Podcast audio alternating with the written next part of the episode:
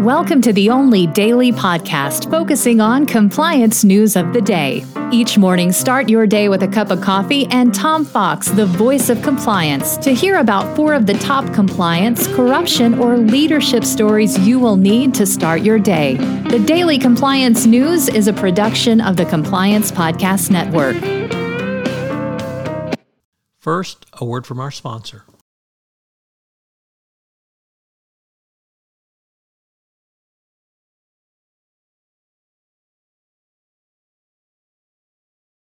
The daily compliance news for October 24, 2023, the California Standard Edition. And we begin with that story from the New York Times, which reports that California Governor Gavin Newsom wants to export California's climate laws to the world. And he is supercharging uh, climate policy. The significance to this for every U.S. company is there's no national standard the SEC has fumbled futzed around for basically 2023 and 2022 and 2023 and hadn't said anything. Well, if California sets a standard, any company that does business in the state of Cal- California and maybe with those who do business in the state of California are going to be impacted.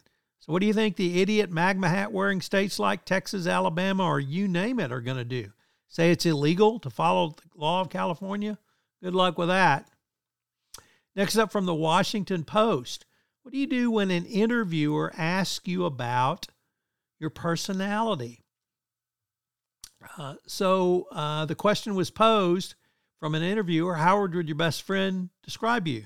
Number one, do I have any friends? Number two, what do they think? Number three, how the heck would I know? Well, guess what?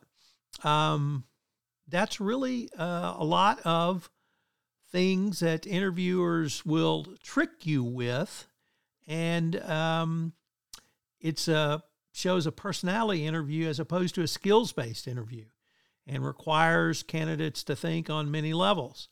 But the uh, inappropriateness of this is certainly clear. Is it fair or not? Well, maybe not. Maybe so.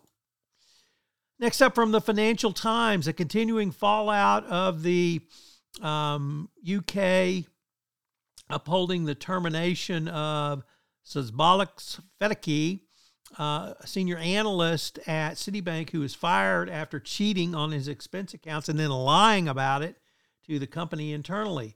Well, apparently the uh, author, Pilita Clark, is shocked, just shocked that number one, fraud goes on in expense accounts, and number two, that, you know, banks are about as corrupt institutions as there are, and they're getting fined a lot of money. And um, 400 million in 2018 from Citibank alone. So um, why are they picking on the little people? Well, you cheat on your expense accounts, you cheat on your expense accounts, and fraud is fraud even if it happens at the top level. And our final story is that the United States is finally trying to forfeit a Russian oligarch's super yacht. Go get them, guys. The Daily Compliance News is a production of the Compliance Podcast Network and a proud member of C Suite Radio. Thanks so much for listening. I hope you'll join me again tomorrow.